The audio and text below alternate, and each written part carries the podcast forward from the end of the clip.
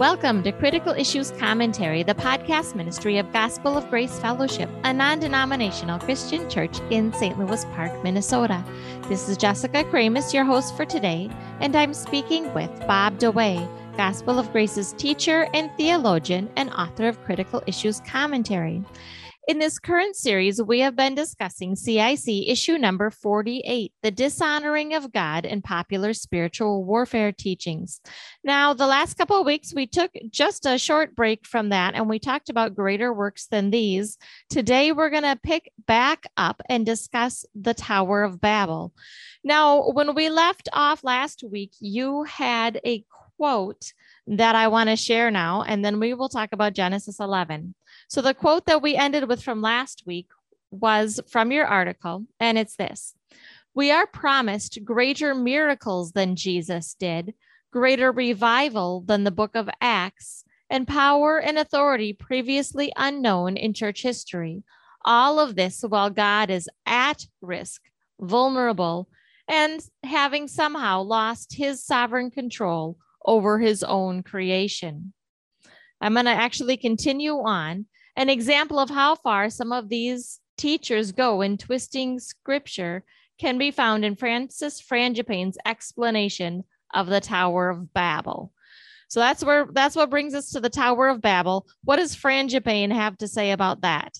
Well, of course, uh, God must diminish so that the false teachers can have all authority and power. Right. We can't really trust God to run his own universe according to them. But let's quote Francis Frangipane. Okay. He, referring to God, said that whatever mankind imagined, it had the potential to accomplish. But that's not what it says. Right. Yeah, so let me read what it does say. Genesis 11, 6. Okay. All right. Uh, and the Lord said, Behold, they are one people, and they all have the same language. This is what they began to do. Now, nothing which they purpose to do will be impossible for them. Genesis 11, 6. Okay. Well, what did they purpose to do? Build the Tower of Babel. Right. Did they actually get that done? No, because God intervened. Right. But they're, uh, these teachers, they always uh, import their own meaning into this. Okay. So, what I said in this article God chose not to allow them to realize the full potential of their evil intents to complete their aspirations without submission to God's authority. So okay. their intent was to build this ziggurat or this astrological uh, tower.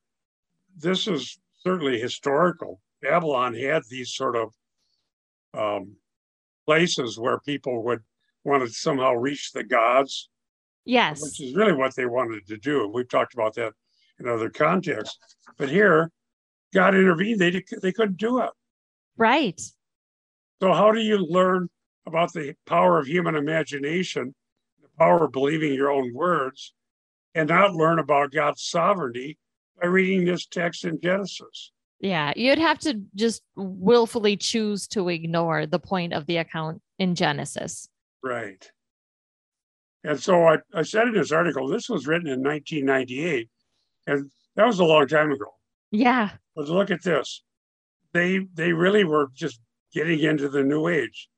And so I said this hardly differs from the popular new age credo that's constantly repeated. Whatever a man can conceive and believe and can achieve. Wow. Yes, that is really, they're saying the same thing. Right. It's about the power of humans and our imagination and what we can create rather than God and his sovereignty over human right. affairs.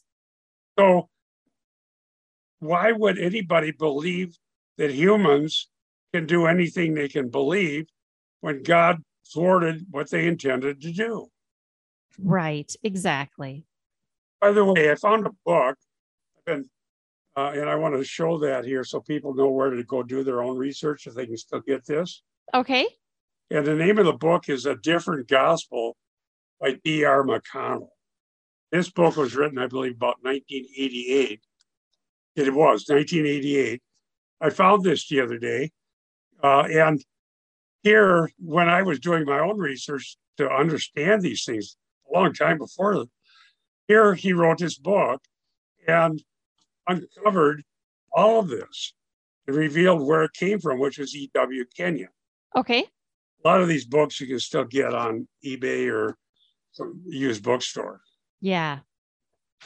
Oh, did that all go away? No, it didn't. They just resurrected it in some other form. Right. I also cite Pat Robertson in this article. Okay. And well, everybody heard of Pat Robertson back in those days. Yes. The and- 80s were, yeah, the 80s were amazing. it was an interesting time for sure. Yeah. and, Uh, the fact is that there were a lot of scandals. Jim and Tammy Bakker, uh, rise of the televangelists. And so Christian claims were broadcast all around in ways they never had been before. Okay. And so here's what Pat Robertson said about Genesis 11, 6 through 8. Here's what he says God's assessment is blunt. Mankind in unity becomes absolutely overwhelming. Mankind in unity becomes absolutely overwhelming. Then my question to him would be overwhelming to who? Is is God overwhelmed by our unity? Well, I think this all boils back to a, a really bad theology that doesn't recognize God's sovereignty, doesn't recognize his power over his own universe. It doesn't recognize what the author intended, uh, which is the Holy Spirit inspired author of Scripture. What did he, what did Moses intend when this was written? You, yes. I don't I don't think Moses was intending to show us the power of human imagination and unity. He was intending Right. to show us both God's sovereignty and how mankind spread around the world. This was this was a really a important dividing point in human history. Exactly. And it comes on the heels of the flood and God's judgment and many of the things we've talked about in previous episodes of this podcast. And the fact is that we need to learn what God's teaching us, not imagine something and then believe it and then speak it and then ultimately create our own reality with God sitting on the sidelines. Right. And why why would that story give us any reason to believe that if we did all unify and had this powerful imagination that we we could accomplish anything, why would we think God wouldn't thwart it again?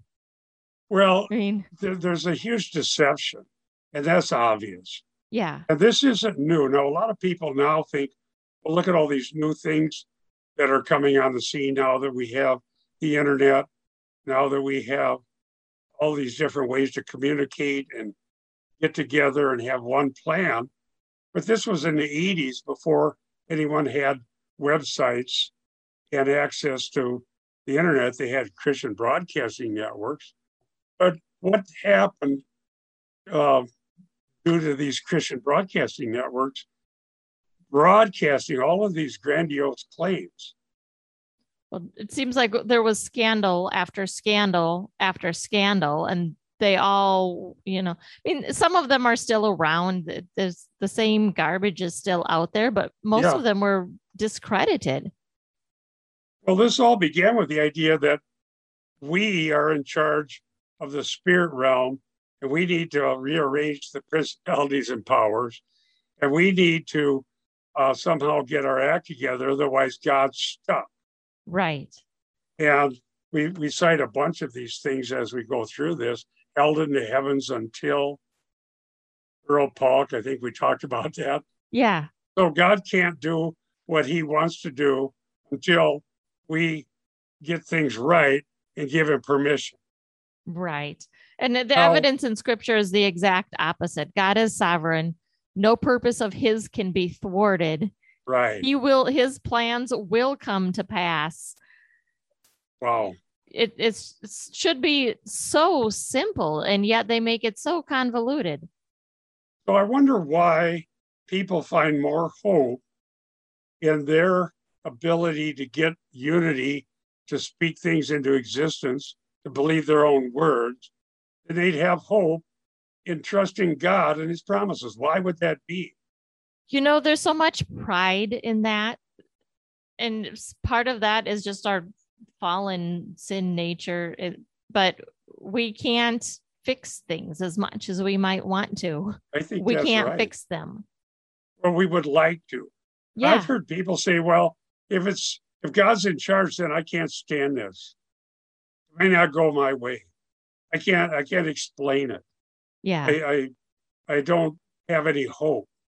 And I remember one time I debated someone who taught open theism, who said, Well, we've got to make God fair. And so if God doesn't know the future, then he's off the hook. Wow. As if Yeah, God was on the hook in the first place. Well, It why do people who claim to be Christians say they can't believe God is capable of running his own universe the way he sees fit for his glory, for the greater good of bringing glory to himself by saving a people? Well, and what makes us think we would do a better job of it than our sovereign, omnipotent, Well, you know, uh, triune God? I'm sorry, we'll bungle it. well, that the history shows that humans can't be trusted. Blessed is the man who trusts in God. Amen. Cursed is the man who trusts in man, who makes flesh his strength. That is simple. Yes. Th- These other schemes really are dishonoring to God, confusing, and harmful. They are. And. I made a statement in this, and I, a lot of people will never go back to, to read this or find it, but it published in 1998. okay. And I, I stated, based on this statement by Pat Robertson, how hard it seems for modern evangelicals to find the sovereignty of God anywhere, even when it's most powerfully demonstrated. That was my assessment when I wrote this about 10 years after some of these claims were made in the 80s. Yeah. I wrote in 98. I was in seminary at the time Okay. Why are we so afraid that God can't run his own universe? Right. And, And the I mean, fact that he, uh, the tower builders were scattered because God intervened, God confused their languages. And then we have the table of nations. God actually draws out the boundaries of the nations. That's in Acts 17 as well. Paul said that when he was speaking to in the Athens. And so God draws the boundaries of nations. Now, on the scene of history, there's wars, there's battles, there's all these issues throughout history, but we still have nations with boundaries. Right. And the archaeological evidence points to this being true. I mean, there's a reason why archaeologists find ziggurats in South America. This People actually willing to reach out. happened. Yeah, The people, God really did spread out the nations from there. And wow. the pagan people went right back to building their ziggurats to worship the stars. It it- Yeah. should be so so very obvious that this is not only true, but that God was sovereign over the whole thing. And- Absolutely. I, I bought some uh, slides that were on the book of Acts. I'm teaching through Acts in Sunday school. Yeah. I bought a whole bunch of slides for each of the chapter of Acts, and I have a couple for tomorrow Sunday school, which by the time this is broadcast, it won't be tomorrow. Yeah. But there it proves that this Gallio was actually the person mentioned in Acts 18 at Corinth. Yeah. And they found it. And so I'm going to show the slide that here it is. So why not believe the Bible? It's proven accurate again and again. Exactly. So then wh- what this article was about was this all dishonors God. Yep. And the ancient cultures, especially the ones of the ancient Near East, were an honor shame culture Yes. or cultures. Mhm. And to be dishonored would be the horrible thing that you would not even want to imagine. Okay. Right. Mhm. And I talked about that in regard to the gospel in a recent sermon. Okay. God willingly bore the shame of the cross in the person of the second person of the Trinity, the Son, who created the whole universe, according to John 1 1 through 18.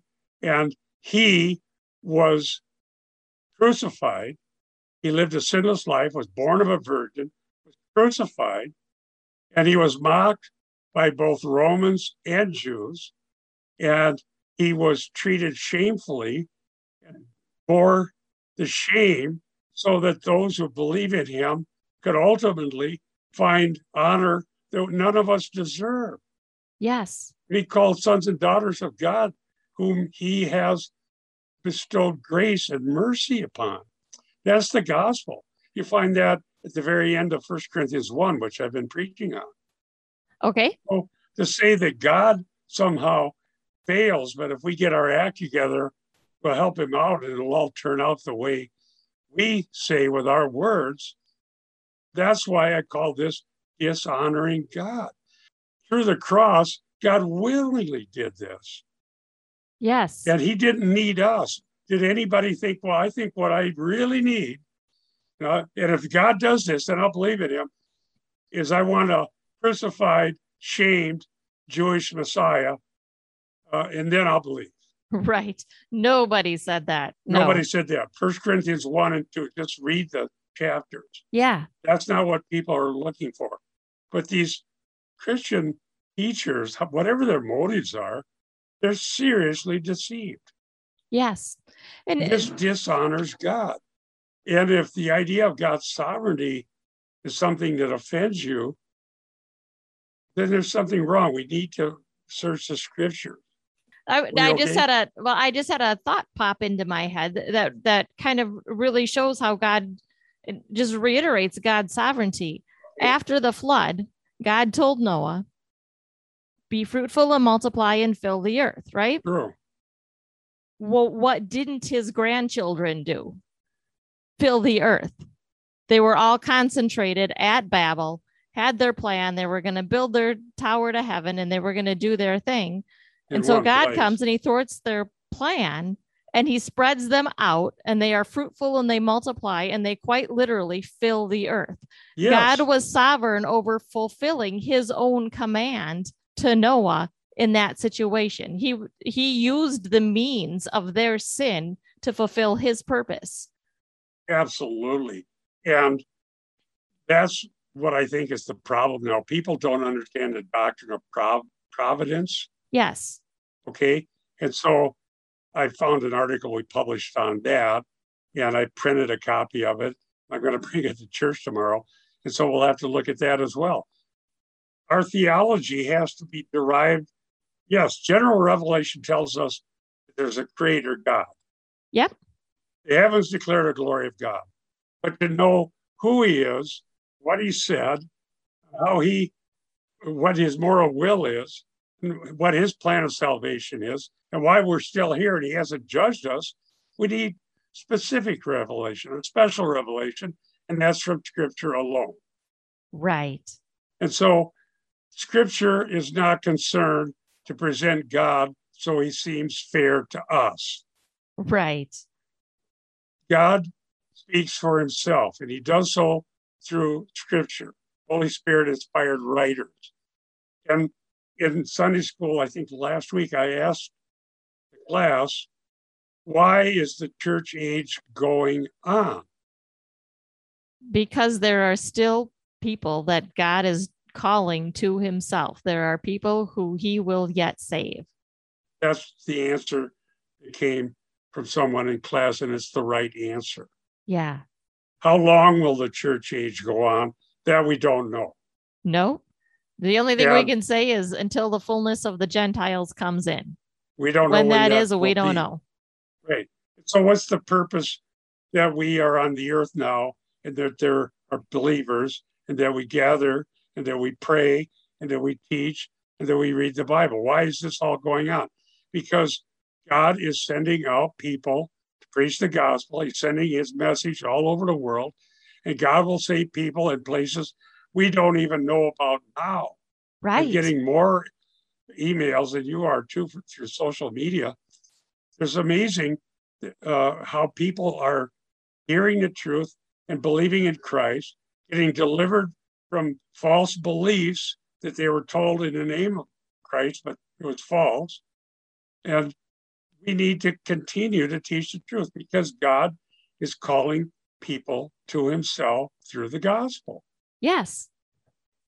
But the false belief is that God is waiting for us to get our act together. Wow. And so there's another quotation here. We got a little time. Okay. Um, and I want to quote what I said in 1998. This theology will not result in the removal of principalities and powers, Christian dominion over cities, or a world under the dominion of Christian overlords.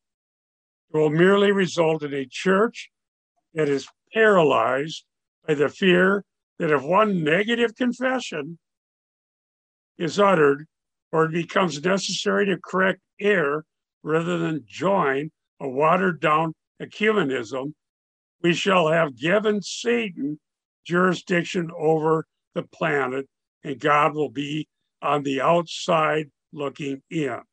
Yeah, right.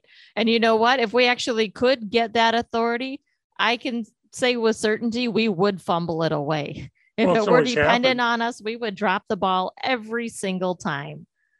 That's a very good point. Someone gave me a book uh, a few weeks ago that's fairly, excuse me, it's newly published. And it's about how now the great sin is CO2, which okay. is carbon dioxide. Every human produces CO2. Yes. Every plant that uh, green leafy plants, they need CO2. Right. And so the book, which I believe was written somewhere in, in Europe, was saying that now by defining the production of CO2 as sin, every human has a, a perverted idea of what original sin is. Yes, they sure do. That works? Mm-hmm. Yeah. So how do you repent of CO2? You can't. No, you can't burn a fire. You can't heat your house. You can't transport yourself around. Right. In fact, well, and- uh, I pointed out one time that Noah uh, made a burnt offering, and it was a sooth, excuse me, soothing aroma to the Lord. Yeah. He forgot to tell Noah it's a sin to produce CO2. Right. Well, and there again, going back to God said, be fruitful and multiply and fill the earth. Well, that's there is too. sadly a right. There's sadly a, the a generation of young adults that now think the worst thing they can do is have children because they're producing CO2 and having a carbon footprint and destroying the earth. And it is really a sad situation.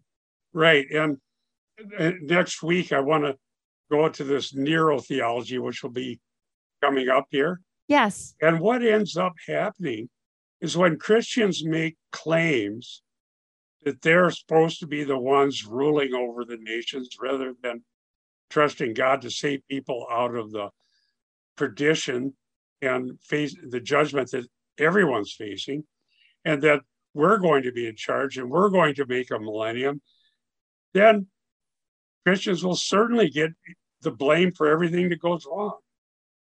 Right. We will. And the fact is, we live in a fallen world, and the only hope we have is to believe in Jesus Christ, repent, ask for the forgiveness of sins for the shed blood that Jesus provided on the cross. He proved his claims when he was raised from the dead, and no one after the fact said the tomb was actually, uh, excuse me, that the tomb wasn't empty or had a dead body still in it. Right. They were the, the one thing is for certain that tomb was empty. Tomb was empty. Even and even the, people, the secular historians say the tomb was empty. Right. I once read a very brilliant guy who decided to go and refute this. Okay. And all the evidence pointed to the fact that the tomb was empty. Wow. Another person, that person became a Christian. Another one, and I don't have the name right now, I believe a British fellow, concluded the evidence points that there was an empty tomb and that the claim was likely correct, but that's only for the Jews because he didn't want to believe. Right.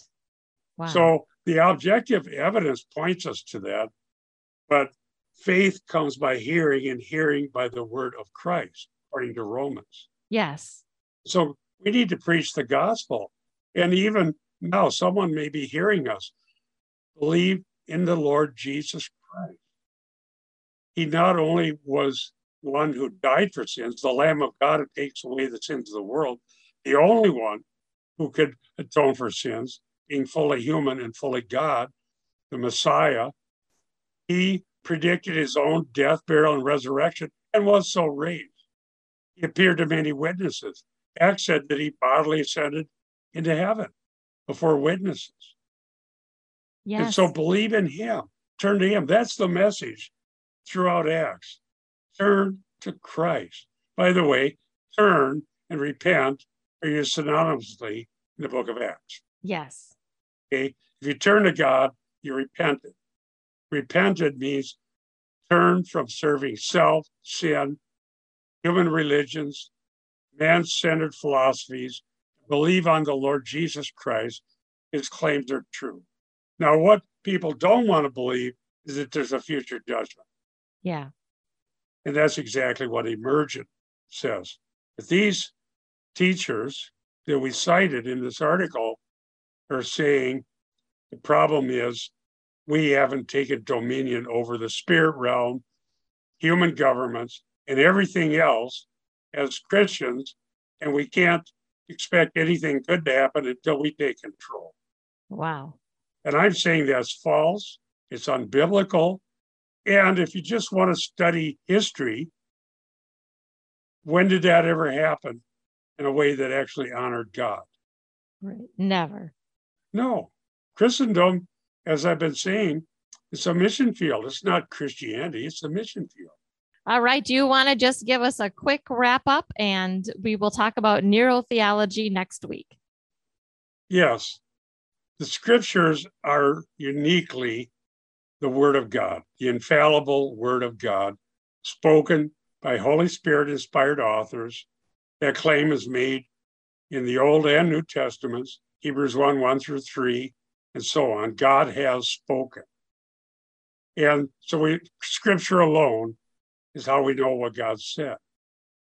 Faith alone is how we believe what God said. Grace alone is the only way that anyone would believe these things, but God gives us grace.